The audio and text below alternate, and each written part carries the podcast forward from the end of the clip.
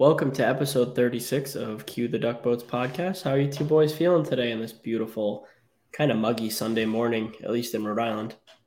How is it over in I, Connor? I honestly have no idea where you live. I tell people different things all the time, like Iowa, Illinois, Kentucky, the Midwest, Iowa Illinois border, right along the Mississippi River, technically on the Illinois side, but it is a brisk 60 degrees and damp and rainy this morning.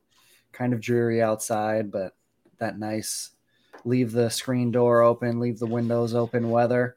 The perfect time for a cue the duck boats hoodie. You know what I'm saying? Go to the inside the rink store and pick one up for yourself. Won't be that one though. That one's Carhartt, and we had to buy those ourselves. But if you want that one, slide in our DMs, and I'll give I'll cut you a great deal. But we do have some nice Gildan heavy blend ones. They are nice. They're nice Gildan heavy blend Cue the Duck Boats hoodies we have on the website, and um, buy those now. Kev, how's the weather over on Nantucket? Um, it looks kind of nice out. I just woke up, so haven't really ventured outside into the unknown world. Thank you for that great analysis. No, I'm going to hit you with back to back questions. Give us a number 36, Kevin. Uh, I'm going to go with uh, Mr. Matt Zuccarello for the Minnesota Wild. Oh, a little wild action early in the podcast. We haven't even hit that segment yet, Kevin. Relax. All right. Well, another kind of slow week ish. Another slow week ish in the NHL. We're in still in the dog days of summer. We're almost done. Um, players are reporting back to their cities things are about to kick up. Definitely have a lot of different thoughts here. Um, anything you guys want to touch into before we get into the dirty water? Um, I guess one of the insignificant things that we could just cover real quick is the PTOs in the league. Yeah, you want to do that? There was a few of them. Yeah, so uh, PTO signing quick and easy. Most of these are pretty much nothing to, you know, shake a stick at. Calvin DeHaan signs PTO in Carolina. Danny DeKeyser, ex Red Wing, signs in Vancouver. Scott Harrington, a PTO in San Jose, and Zach Aston Reese signs in Toronto. Yeah, that was probably the most, you know, shocking yeah, out of them all. I actually, I think that it shows how the money just isn't there right now. The money really just isn't there because guys like Calvin DeHaan and Zach Aston Reese, two, three, four years ago before COVID, are getting a one way contract. They're not Absolutely. signing a PTO. And, and, that's just a reality. And I would like to think that if Zach Aston Reese is making the roster in Toronto, his deal's already done. And they said that on 32 Thoughts. I listened to the last episode and they, they were talking about how like he's a guy who really should be getting a contract. So this yeah. PTO might be a formality, kind of like you remember the Mike Hoffman one from a couple years ago with St. Louis? Yeah, you, you got to wait until the season starts yeah. and the LTIR works out and you have some cap yeah. space and go from there. And Kevin just casually chugging down some orange juice over here. Not a big deal. Anything to say about that, Kev, or no? It, uh, it was Sunny D actually. So oh, you are so classy. It hurts. What oh, a savage! So for people that you know, obviously we started recording after this happened, but Kevin hops on the stream with us today to get ready to record and he starts opening the most crinkly freaking sandwich we've ever heard. Yeah. Shout out to mom for making that sandwich for Kevin. It was a yeah. good breakfast sandwich. Joni, shout out Joni. We were a solid like just 15 minutes late to recording because we had to watch and listen to every bite, like every single bite of Kevin's sandwich. It was fantastic. Exactly how I wanted to start my Sunday. Um, but let's let's just get it rolling here. Let's get into that dirty water. Let's talk Boston Bruins. We have a little bit of news, not really, more just predictions, but let's get into it.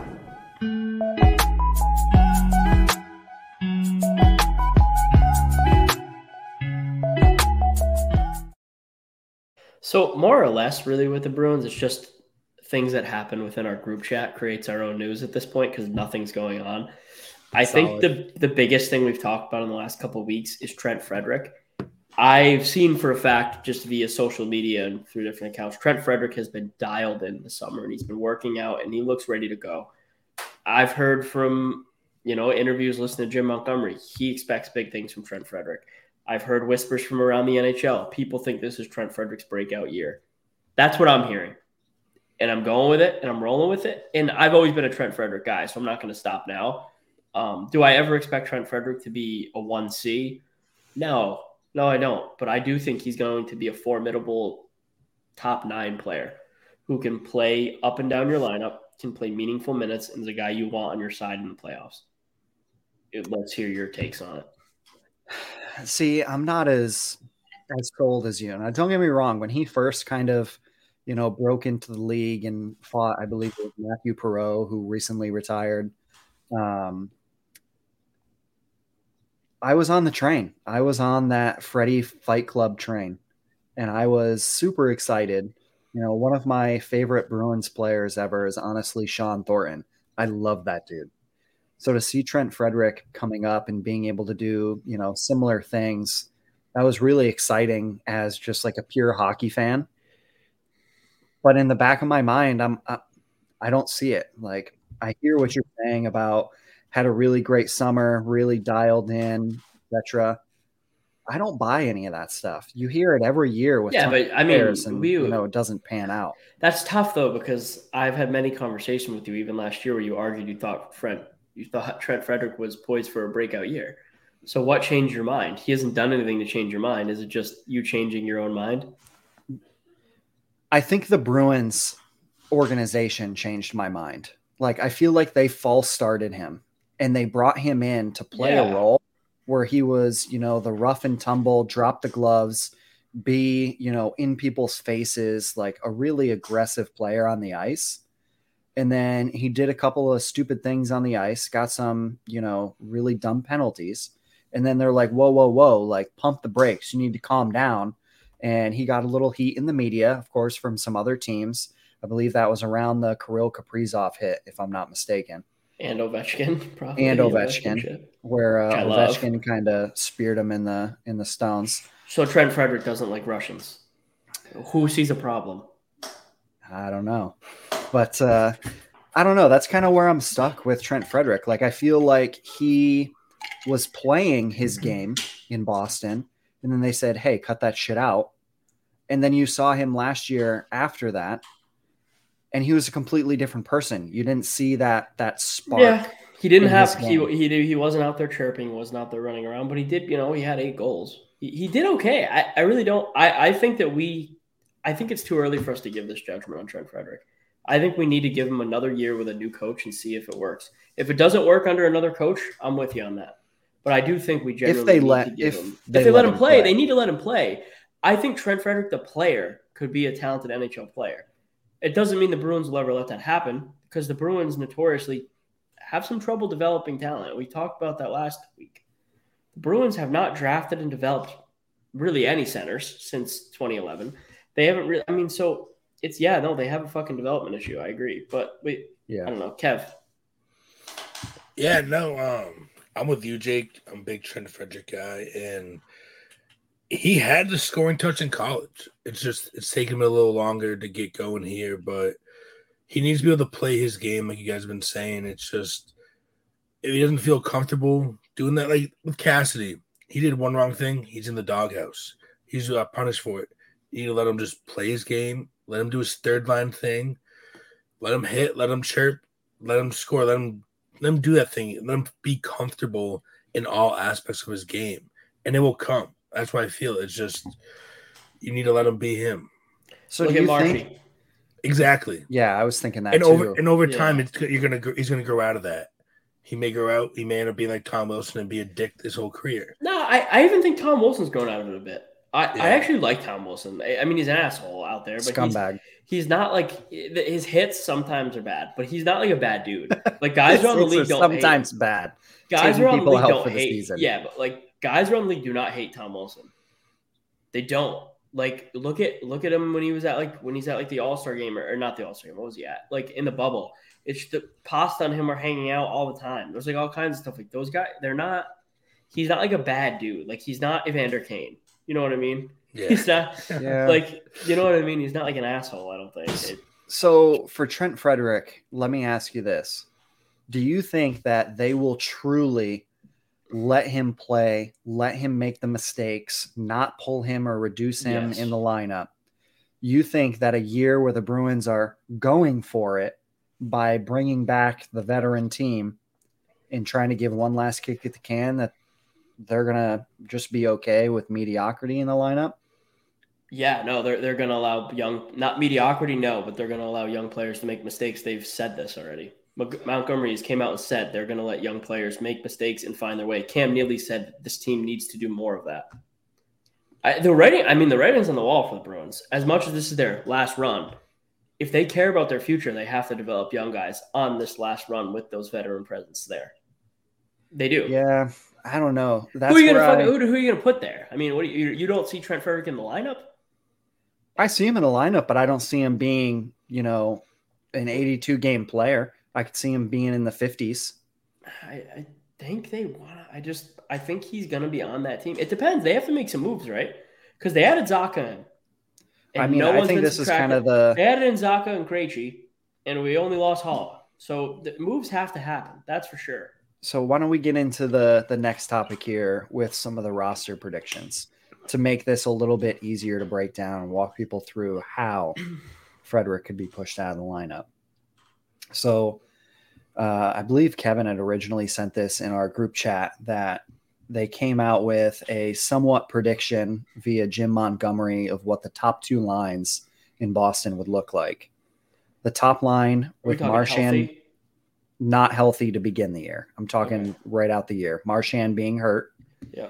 You're having a top line of Pavel Zacha, Patrice Bergeron, and Jake DeBrusk. Yep. And then a second line of Hall, Krejci, and Pastrnak. Which will be that that'll be their line all year. And we'll stop there for now before we kind of get into the the coin toss. For that top six to start the year,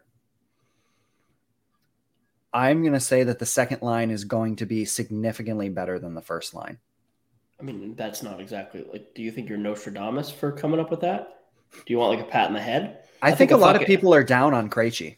Have you like? I've been yeah, no, I, through I, I mean, Twitterverse. If you know anything about hockey, you know that the Hall Pasta line is going to be better than the line with DeBrusk and Zacha. I don't really. Yeah, no, that line's going to be better. I'm not down on Krejci. Krejci's ability to to pass the puck to Hall and Hall and Pasta, still there. Very much so still there. I watched him play a couple months ago at the World Championship. Still there. He'll very well be able to feed them the puck. He could have his most assists he's ever had in his career this year. Yeah, I think so. Like, I mean, it's the best, best, talent he's he ever. He is the best with. pure goal scorers he's ever had. Taylor Hall is as pure of a goal scorer as they come. He really is. He didn't show it that much last year, but he did once he got Pastrnak and he's yep. just as good of a playmaker. And then the second purest goal scorer in the NHL is going to be on his right in Pastrnak. The only guy I think's a pure goal scorer is Auston Matthews, and I don't think that's very refutable anymore. I guess Ovechkin's yeah. there, but I think pure goal scorer Pasta's right there with him, sitting there at number two. So when Marchand comes back and goes to the top line, and Zacha probably gets bumped down to the third line what do you think then? Who do you think is going to have the more so significant is, line, one or two? Two, still two. Depend. I mean, I, well, they'll probably be pretty even. It'll be really like two. I mean, you're going to have a guy who could put up 100 points in Marchand, a guy who can put up 100 points in Pasta, and then a guy who can put up 80 in Hall, a guy who can put up 80 in Bergeron, and a guy who can put up 50 to 60 in Krejci and DeBrusk right? I mean, with the talent around them in a full season, I think they're pretty even lines. It actually like that's where I have so much trouble with the Bruins falling off a cliff this year because those two lines healthy just won't let them. There's too much talent there. The third line, yeah, yeah, the third line, and that's where things get weird, obviously, right? Yeah. I think I don't know what it's going to look like because you are right. I think Zacha, Smith, and Coyle at this point in time are better players than Trent Frederic. I do, but I think the Bruins want Trent Frederic on that line. I do. I, so I, just, I, do too. In that so line, I don't year, know. Like I don't get it. I don't know what they're going to do. I, I, still don't. They haven't made a move. We've been talking about this for three months. They, they yeah. haven't done anything. And that line last year, the 11, 12, 13 line, was really good at times. Yeah. Like great with puck possession. Did they score a ton? Not really. But all of their shifts it was like a two month span in the middle of the season where like every shift on the ice you were like holy cow these yeah. guys are legit like this is a great third line yeah and typically that was something that the bruins had in their fourth line yep. up until recently. And last year, I think, was the first year that we saw the Bruins' fourth line have no identity, become completely insignificant. And it just seems like the Bruins' fourth line now has become a dumping ground for middle six talent that gets pushed out and beat out for spots. And I think that was kind of one of the major flaws last year. And I think that's going to be the biggest headache and flaw of this team going into this year. The fourth line is yeah, a bag of pucks. The fourth line, the fourth, but it, the weird thing is like it's a fourth line that, if constructed right, will be one of the most talented fourth lines in the NHL. But that's really not the role. So if we have a Zacha, Coyle, and Smith third line, who makes up the fourth? Trent Frederic. You say that he's going to get some more time. We'll, assume that he'll make the fourth. I just I hate him in a fourth line role. I just don't. It's just it's not. Could he do it? Yeah, he could, but it's not the best use of his talent. I just don't. I mean, what are they going to do? They're going to go Steen, Foligno, and Frederic. I don't, I don't know. You We're still gonna have, have Nosek there. Yeah, I, I think Wagner will be in Providence to start the year. I think we're pretty set on that. I think. I think he finished honestly hard, but honestly, I would rather have Wagner there than so Foligno based I. on playoff. But I just don't know that it's going to happen. Yeah, I think the Bruins, in all honesty, need to clear out Nosek, Foligno, and Smith probably to get what they want. Not even saying that's the best team, but to get what I think they want, that's what they need to do. But I don't know if they're going to do it. We could see guys get. I, I think this is going to be the most interesting camp, but we haven't even talked about Lysell. We have talked about Lysell, who legit has a chance that if Lysell comes out on fire, Zacha is going to start the season on the third line. Then I think you have more problems. Bigger, pro- yeah. Again, and like this is the epitome of the Bruins and why they struggle to draft and develop. Your top six is set in. Like honestly, yeah. in my opinion, I don't see like yeah, Fabian Lysell might get you know, but it would be stupid. Games. It'd be stupid because when Marchand comes back, what are you going to do with him? You're going to put him on a third and fourth line? No, no this doesn't make sense. That's the thought I just can't like wrap my head around. That is because DeBrusk earned it. DeBrusk is going to be on that line. DeBrusk earned that, and I don't. I think Dick Craig DeBrusk can have a good year. Like I really do. I don't. I don't see DeBrusk falling backwards again. But if Fabian Lysell comes in and he impresses and he performs, and say he comes in and they're going to say you had a really good camp we're going to give you nine games at the beginning of the year. Yeah, which they could. See what you nine do. trial. And if nothing works out, we're going to send you back to the WHL in Vancouver or the AHL, probably the WHL. And we're going to push your entry level no, contract off. He's, he's going to Providence. He's, he's, going to Providence. They're they already said he's not going back to juniors. They said they already said that. Yeah, I missed that. Providence or Boston. He's not. There's no way he goes back to juniors. So you're burning the ELC no matter what. They so I guess it doesn't here. matter there. They but if he impresses, Jake DeBrusk, in my opinion, comes more expendable. But yeah, I, I mean he does because you have your, your, wingers are are there. I mean you don't really. The Bruins don't have a winger problem.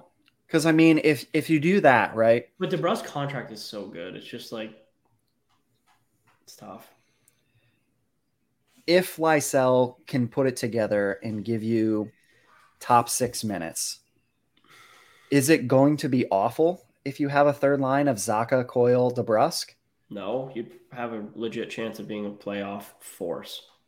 You could you DeBrusk could play on a third line as long as he's like getting the right opportunities and he's playing power play and he's out there. You know what I mean? Like he and then I don't think DeBrusk would DeBrusk's problem with Cassidy in the situation was less I think that he was on the third line. So he was playing with Charlie Coyle and Craig Smith. I don't think he felt disrespected by that. I think it was the minutes he got and the role he was in. You can still have third line guys getting 18 minutes, 17 minutes. That Coyle does it all the time. You know what I mean? Like I don't I don't think that's a problem at all. But then it's just it's just the Bruins are the weirdest team where like everyone's like, oh, they're prospect full, they have no depth. But they do. They have too much depth. They have an awkward amount of depth that needs to be moved to get assets to get younger and get draft yes. prospects. That's what needs to happen it, it's like this classic situation of we were always like Bruce was always tinkering with the lines because he had too many options that are all at the same goddamn level. It's like, yeah. hey, if injuries hit, we have a guy to plug in. Yeah, but we don't need 36 guys who can put up 30 points to plug in. Yeah. I mean, I don't know. Kev, and give us I your lineup. Kev, see... give us your lineup. Connor and I have talked too much. Give us your lineup. I mean, for what? Third, fourth line? Yeah. Yeah. Give us your third and fourth line. I mean, yeah. I mean, Zacha Coyle Smith. Unless they trade Smith, he's the name that I always keeps talking about. But Calgary wants Smith. Yeah. Calgary wants Smith. So, I don't think it's going to happen. They would have to put money out. That's going to be the question. I yeah. mean, can you can you work out a deal where you get you know either a Hanifin out of it? I don't think so. Buddy. Mackenzie Weegar out of it? Mm, are you joking? No. They're not giving either of those guys up, dude. They're trying to win a cup. No, I'm dead serious. They're actually talking about moving a defenseman because they have an overabundance I, and they want more cap space. Yeah, but it'll probably be Weegar. Yeah, it won't be Weegar and Hanifin, I don't think. Hanifin was the first name that was actually mentioned. Think so, but I'm spitballing boy. on Weegar just because they haven't signed him to an extension yet, and there hasn't been any talk so. about an extension. I don't think they're going to move either of their top two defensemen for Craig Smith, but. Well, I'm not saying it would be a one for one deal. They're not you fucking Peter Chiarelli on the Edmonton Oilers, you know?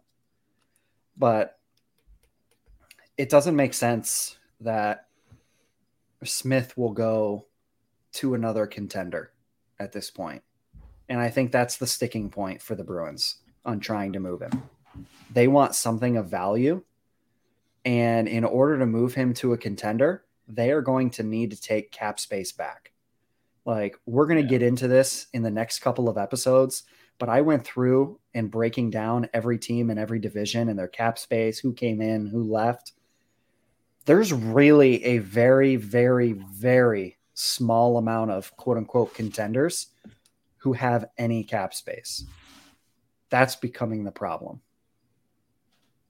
It's just yeah. not there. I think your best opportunity, if Craig Smith is going to get moved, is going to be right in the middle of training camp or right after. If he doesn't, I don't see it happening. No, yeah, no. I, it would have to be at the trade deadline. If not, I don't think. I just don't think. I think the Bruins. Yeah, no, I know it's gonna be weird. We're gonna have to. Bruins training camp's gonna want to it. And then if if he sticks it out till the trade, we're deadline, we're right? running real long on Bruins roster. We got to get into the defenseman. I got to move us along. That's oh, that's yeah, my yeah. job here. Another day. Another day. We there's we're gonna have another podcast before the season starts. Bruins defensive structure. I think we're pretty much in agreement with this. Connor, you can just rattle it off. Go. Uh, so McAvoy, Grzelcyk at the beginning year are injured, so I'll leave them out for now. Um, what I would really love to see is a top pairing of Lindholm and Zboril, a second pair of Carlo and Reilly, and a third pair of Forbort and Clifton. Maybe mix a Sean in there somewhere if he has a good camp. But the the biggest piece of this defense core is I really want to see Jakub Zboril in top pair minutes. I want to see what he's got. He played great before the injury last year. If they can work him into the top four and be able to bump Grzelcyk down into more favorable pairings on that third pair, I think that would be ideal for the Bruins going forward. Yeah. Yeah. I, I don't disagree. We're it's the whole Bruins thing is just wait and see. I'm done talking Bruins. It's making my head spin. I just I don't I don't want to talk He's about them anymore. now. yeah, I just it's just like there's just nothing's happened, and we're just gonna have to wait and see. It's all wait and see. So we're gonna jump into my favorite segment of the podcast the one that reminds me of Kevin just laying out on the beaches in Nantucket, the salt of the East.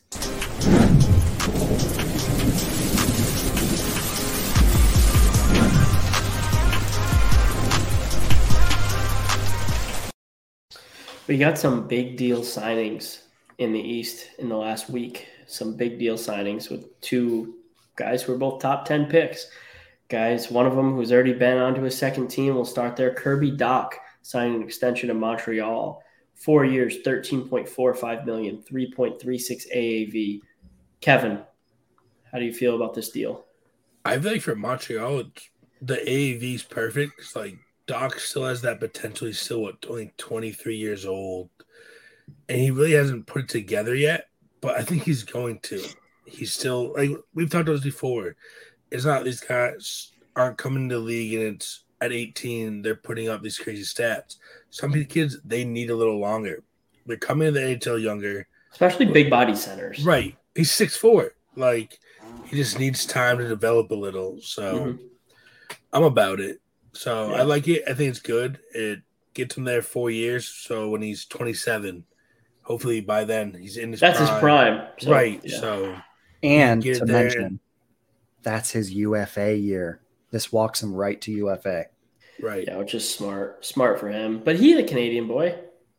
Maybe he'll yeah. want to stay.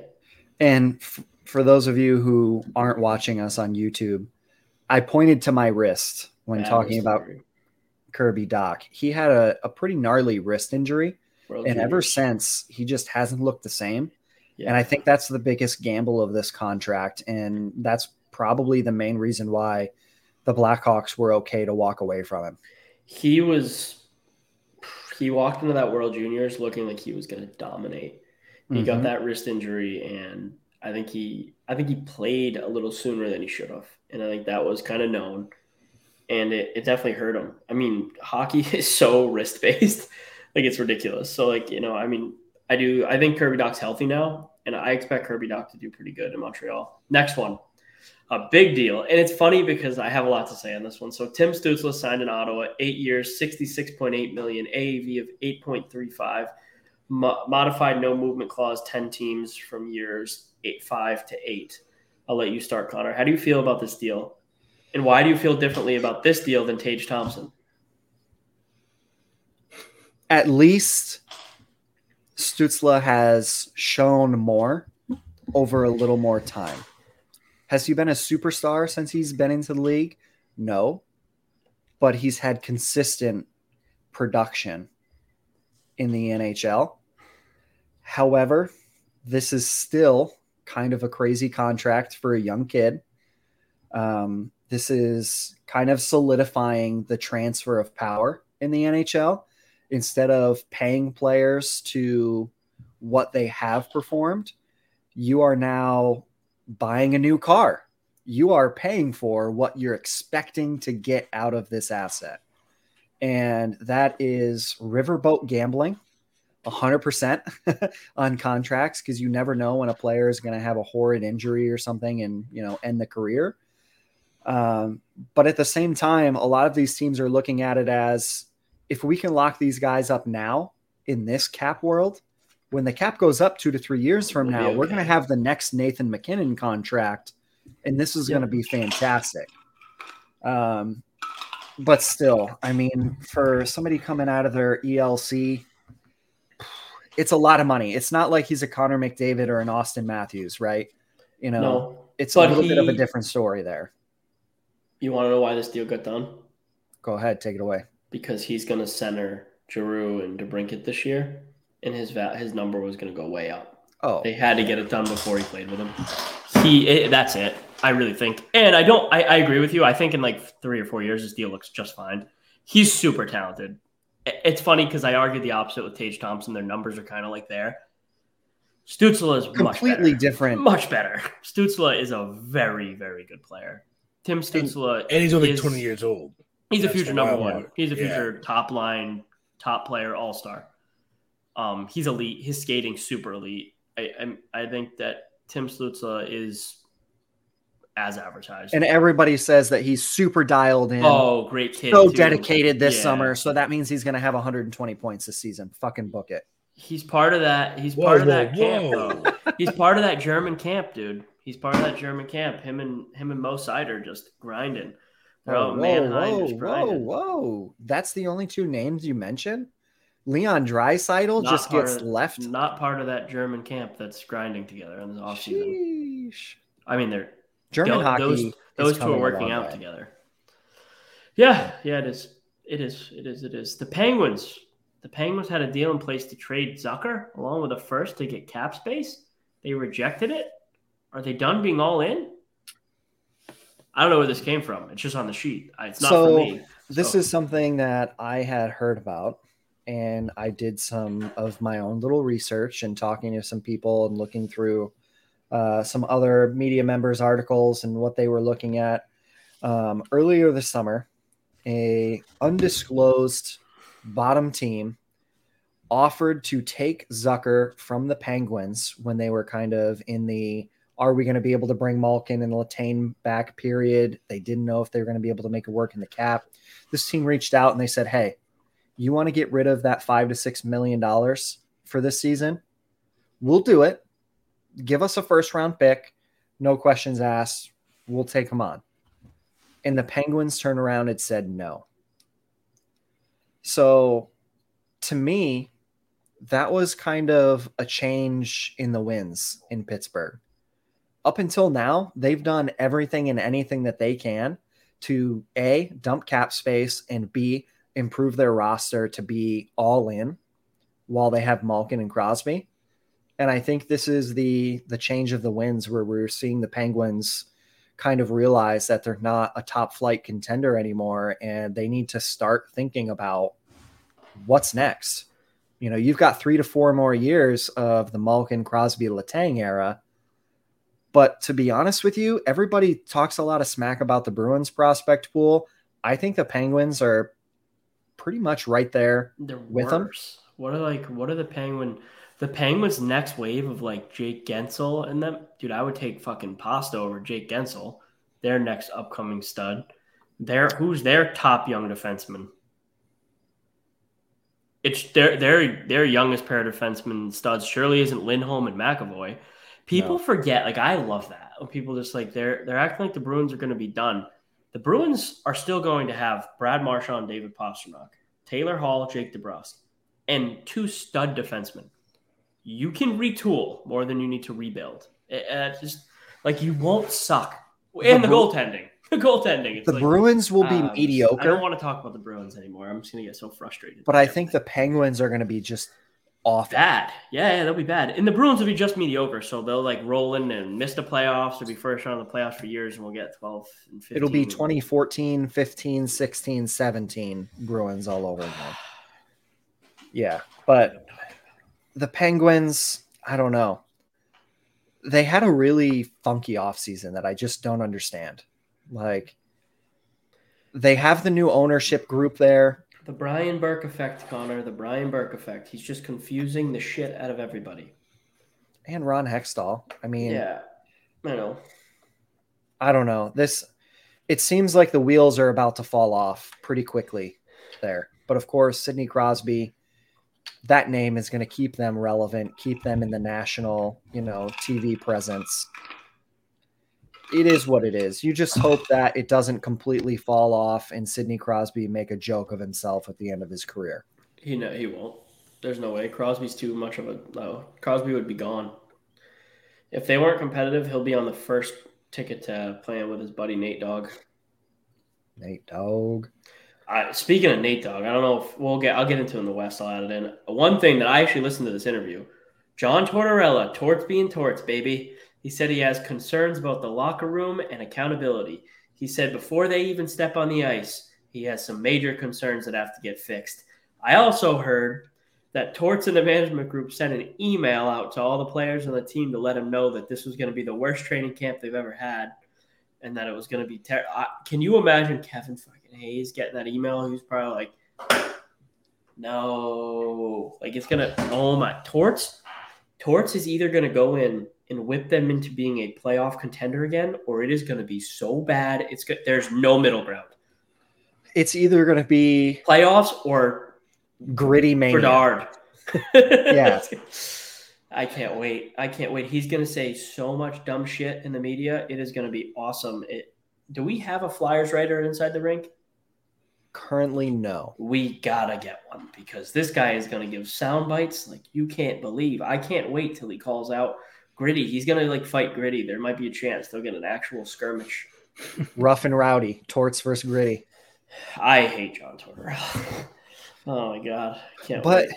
it works. Like his process works. For a year or for two. two to three years. Yeah. And then it kind of expires. But if then you, guys are like, fuck this dude. If you really look at the Flyers roster, it's decent. Like they Oh, they shouldn't be bad. Underperformed last year by yeah. all all measure of the talent. So I guess this is really going to be the epitome of the players. You know, this is going to be a lot about the players. Do they come in and get ground grinded, ground down by a coach and just be like, ah, you know, screw it, whatever. I'm just going to go through the motions and they're going to have a really awful year and they're just going to get ripped by their coach and the media constantly, or they're going to come out, they're going to take their beatings by Torts in preseason. They're going to learn from him and get, you know, some of that culture out of him. And they're going to perform and be Listen, a playoff contender. The best roster Torts has had in a long time. Well, it helps that he hasn't really been around been, recently. Yeah, but. that's true. if he was, I mean, if Torts the problem is with Torts is like Torts trade like talent doesn't really like to play for Torts. So we'll see how the roster looks in a year of Torts. But Cam Atkinson was like so excited yeah, know, for Torts. That's the guys, confusing part. I know it's it because I think he's your classic just old boys club kind of asshole where he literally picks favorites. like, like there has to be a reason that some guys are like, I love Torts, and then other guys are like, he's the worst thing that ever happened, and they're both like NHL veteran, well-respected players. It's like same with might... you know the Mike Babcock treatment. He Babcock was a little worse, I think. Babcock was a little on the abusive side. But you have players even from him, the Detroit days who think that he walks on water. You know, not Dan Cleary. Dan not Cleary Dan does, Cleary. Dan Cleary is not. Or Franzen. Franzen, right? Is it Franzen who hates him? Uh, I think both, to be honest. Yeah, I think there might be more than just two. Chris Kreider being blamed for the Carey Price injury. Kevin, what is that about? You guys put things in the sheet that, honestly, that I have. I didn't look at the sheet till now, and I have no idea what any of these things are. So I'm glad that you two are both here. yeah, no. So uh, Bob Hartley who last coached in the NHL back in 2015, 2016, went on who the coach, Kev. I couldn't tell you. Uh, the Flames, I thought. The Flames. So he went on the BPM Sports podcast in Montreal. He discussed Carey Price and that in that uh, collision back in 2014 between Kreider and Price, and he was blaming Kreider for uh, ending Price's career early and all these injuries to his knees and everything that he continued to go through which was a very interesting take because I remember that was a big thing back then. Price missed out the playoffs because of the injury, and Kreider's kind of known for hitting goalies. So yeah, Kreider's also known for going 37 feet off sides because he skates too fast and can't stop himself. It has nothing to do with Chris Kreider being a dirty player. And oh, Bob, Hart- Bob Hartley's a clown and just wants his name in the media. End rant. Fair. Very fair. That's all we're going. Okay, we're good with that. Yeah. We're all tied. Welcome to my favorite. Just kidding. It's not my favorite segment because we don't have an intro video yet. We're working on it. We're working hard on it. The Wild Wild West segment of the Cue the Duck Boats podcast. E-e. Tkachuk wanted to be the captain in Calgary. I saw this this week. There are people who have came out. Do you know who came out and said it, Connor? I can't remember off the top of my head. It was, it was one of his teammates. It was a player, player but yeah. it was an absolute plug who I yeah. actually had to search his name. Yeah. yeah, that's that's why I don't remember. It was an it was an AHL player. So that so one of the reasons Tkachuk wanted out of Calgary is because he wanted to be the captain. They wouldn't let him be the captain. Who is the captain of the Calgary Flames right now? Nobody. Nobody. Nobody. What? I think anybody. that Tkachuk probably had a legit shot at that. I don't. I think this might be nothing burger and news, and I don't know that it's actually true. I bet you Tkachuk did want to be a captain, but he also they weren't willing to guarantee that he would be captain if he signed the contract. That was the sticking point. I just wonder, like, I don't, I wonder if that's true. I really do. Look at Brady Tkachuk. Everybody said that, you know, he wanted to be the next captain, and that was one of the things that he wanted when he was inking his contract. Listen, if if you're smart, you let a Tkachuk be the captain of your team. They bring the culture. I would yes let, and no. I, I mean, you wouldn't let either of those guys be the captain of your team. Bruins are in a little different situation, right? Don't think Bruins, but so now those two teams, those captainless teams that need culture, I think Tkachuk giving Brady the C made sense. Do you think not now, but down the road, you know, even at their next contracts or later in their career, that the NHL will kind of be like, you know what? Bleep you, Tkachuk family. No. With the way they go through contract negotiations and no. how they kind of play the media, that's going to get old eventually. No. Powers, the powers moving to the players. Just get used to it. It's going to be everyone doing it. This the, the LeBron James effect is coming. It's coming in every sport. It really is. Like there's nothing you can do about it. LeBron showed every single one of these professional athletes the playbook. Get yourself in the media, make big everything on everything you do, and you'll make more money. And look at it happening. It's happening. There's no like the really like it's happening. What I but the I NHL just, is always behind the eight ball. They're catching up. They're, the ESPN deal is them catching up. Freaking Skip Bayless and Stephen A. Smith talking about the NHL on their stupid shows is the NHL catching up. Fair. It, it it is. You know what I mean? Like it's just it's gonna happen. Like there's there's more and more people now starting to watch hockey who aren't from the regular demographic that hockey created. Right? It's just a good thing. It's it's a very good thing. I don't mean that in a negative. This but, is where like I'm struggling as somebody who is having a hard time letting go of what hockey was. Like yeah, the hockey that I loved yeah. was these dudes getting on the ice and you had a fourth line that had one or two badasses on it. It would kill each other for their teammate. That's gone. It's done. Yeah, it's it's dead and gone. You know, it's moving over to a more skilled league, which I have no problem with that, right? Yeah. But I still have those traditionalist NHL heartstrings pulling at me and if I was a GM or an owner and Matthew Tkachuk was like, I want to be told that I will be the captain of the Flames when I sign this contract. If I were in Brad Treliving's shoes at that point, I'd be like, screw you. Bye. Pew! I mean, you know, that's not new, right? Like Zdeno Chara did that in Boston. Mm-hmm. And he wasn't like, he wasn't as big of a name as Tkachuk was at that time. That's really not that new. There are guys who want to come in and they want to create their own culture so I, I don't. I mean, it's tough. Like I, I could never imagine being that position, right? Being like, I want to be th-. like, I don't get it. I mean, just, maybe it just is to the point where, like, like you said, this is now coming to the yeah, NHL, and like this has happened league. for years and years and years, and we just never heard about it. Yeah. So I could bitch and moan that Chara I, I really, you things. know what I mean? Like I really think like that. I think like this stuff's been happening behind closed doors. It's becoming a players' league. It's easier to portray things in the media now, and fans the new age hockey fans are fans of the WWE. They're fans of they're fans of the WWE that is the NBA. They're fans of all this stuff like so they don't they don't bat an eye at this type of stuff anymore. You know what I mean? Fair. Hockey culture is just changing. Like it's just changing. Rapidly. Like I see it. I mean, like right, I coach a hockey team. Like I, I see how hockey culture is changing, and I don't necessarily think it's a bad thing. You know what I mean? Like I mean, the game has to grow in the my dog just absolutely rammed into the door. He wants in. The um, I don't know. I don't want to get into a deep dive in hockey culture, but it's. I mean, I grew up loving the culture of hockey and loving all of it, right? But at a certain point, you you learn like, hey, maybe there are some things that could be cleaned up, right? Oh, I, you know, there's a lot yeah. of things that need some work exactly. in the hockey culture. Exactly. So I think that the the more public everything is in the NHL, the better. Fair. JT Miller, very surprised at this extension.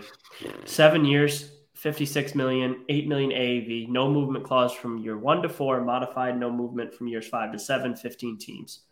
Um, I'm going to put everything out there as one topic. Does this contract make it so Bo Horvat, Bo Horvat, sorry, and Conor Garland could be on the move because of the Miller extension?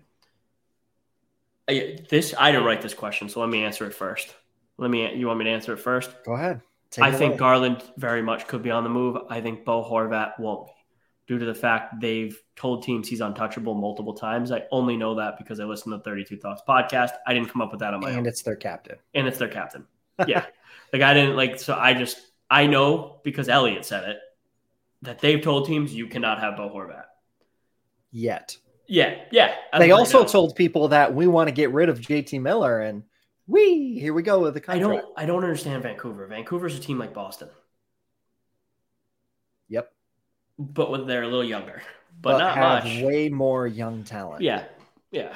So for me, and also another name to throw in here is actually Oliver Ekman Larsson, whose name has been thrown around as somebody they'd be willing to take offers on.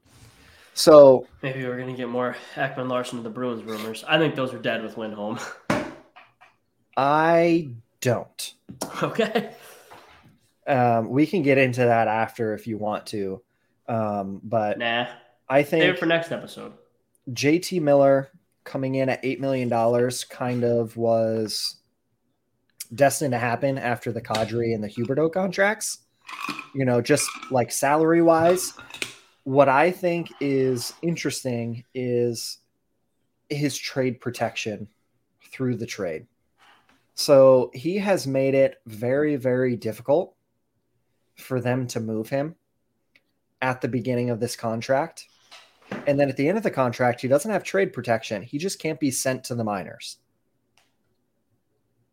So they are setting themselves up to potentially ditch this contract yeah, he won't in the long there, term. Man. He won't. JT Miller's not going to be there for the long run when they.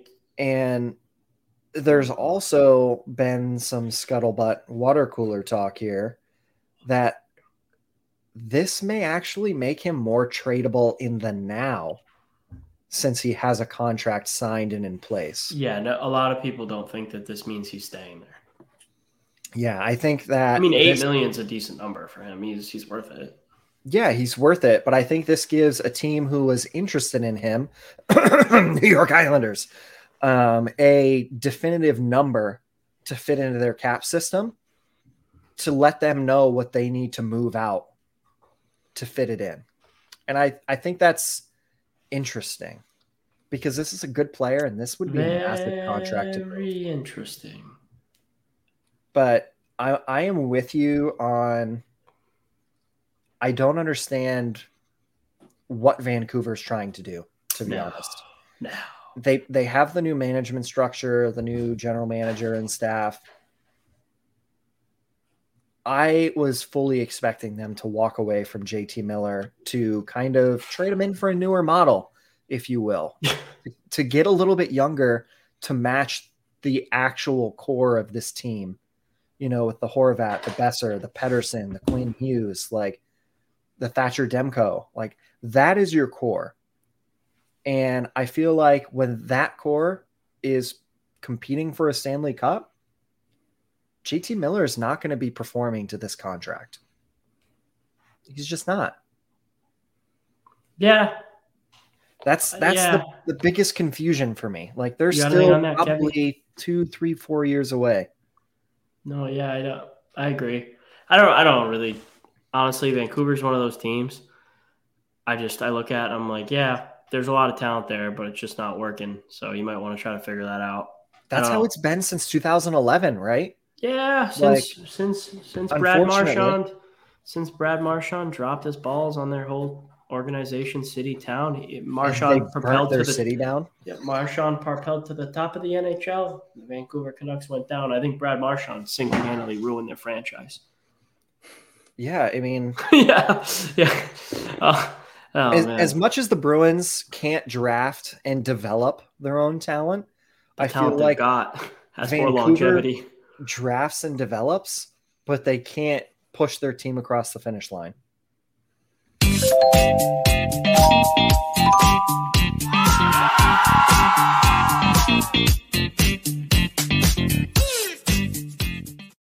And just like that, it is time for Kevin's favorite segment of the podcast, the Lucky Duckies. Kev, what do you have for us today? Make us all rich. Make us rich, Kevin. I actually didn't prepare for this one. Okay. I have a football bet for us. I can think. I'll give us a little football bet. This is going to be, we're going to be transparent. This is a hockey podcast. In the Lucky Duckies, we're going to talk football and hockey gambling. Any way to make money. Any way to make money. I mean, we could tell you about a good deal off off Craigslist. Maybe there's maybe there's a nice a nice piano that you could buy and sell for two hundred dollars more. Kevin Kevin's tapped in like that. He always has dollar signs on his mind. Okay, so I placed a little parlay cafe for today. It is a parlay of the Ravens money line, the Colts money line, and the Bengals money line. That is at odds of plus 124. Um, this is kind of like a, you know, you're betting on three teams who are expected to win, three favorites. This is a week one of the NFL. Try to build your bank. Try to just start to slowly build your bank up type bet. So, you know, you can put small money on it. Um, I think Baltimore's locked for the win. I think the Colts are absolutely locked for the win. And I think Cincy has a great chance at winning. Pittsburgh's not bad. So there's a chance there. But I do like all three of those teams to get the win. Um, really, nothing more about um, futures or anything like that. I think we've given enough of those. Kev, you have anything you like? Yeah. So after looking through this little lineup, I'm going to go with 49ers and parlay that with the Broncos and parlay it with the Colts. Can't tell you what the odds are. I can. So Broncos, Niners. I think Russell Colts. Wilson's return to Seattle. So Broncos, Niners, Colts is going to put you at plus 131. I think you're much, much, much safer taking my bet, but no, maybe not though. I think Risk San Fran reward. Chicago. Risk and reward. I no, no, I agree with you. I think if we're looking, if we're doing my method of quarterbacks, then I think you're you're just all right. I anything else, guys? I think that kind of wraps up kind of wraps up the podcast for us here. Make sure you guys are going over to insidetherink.com for all your hockey news.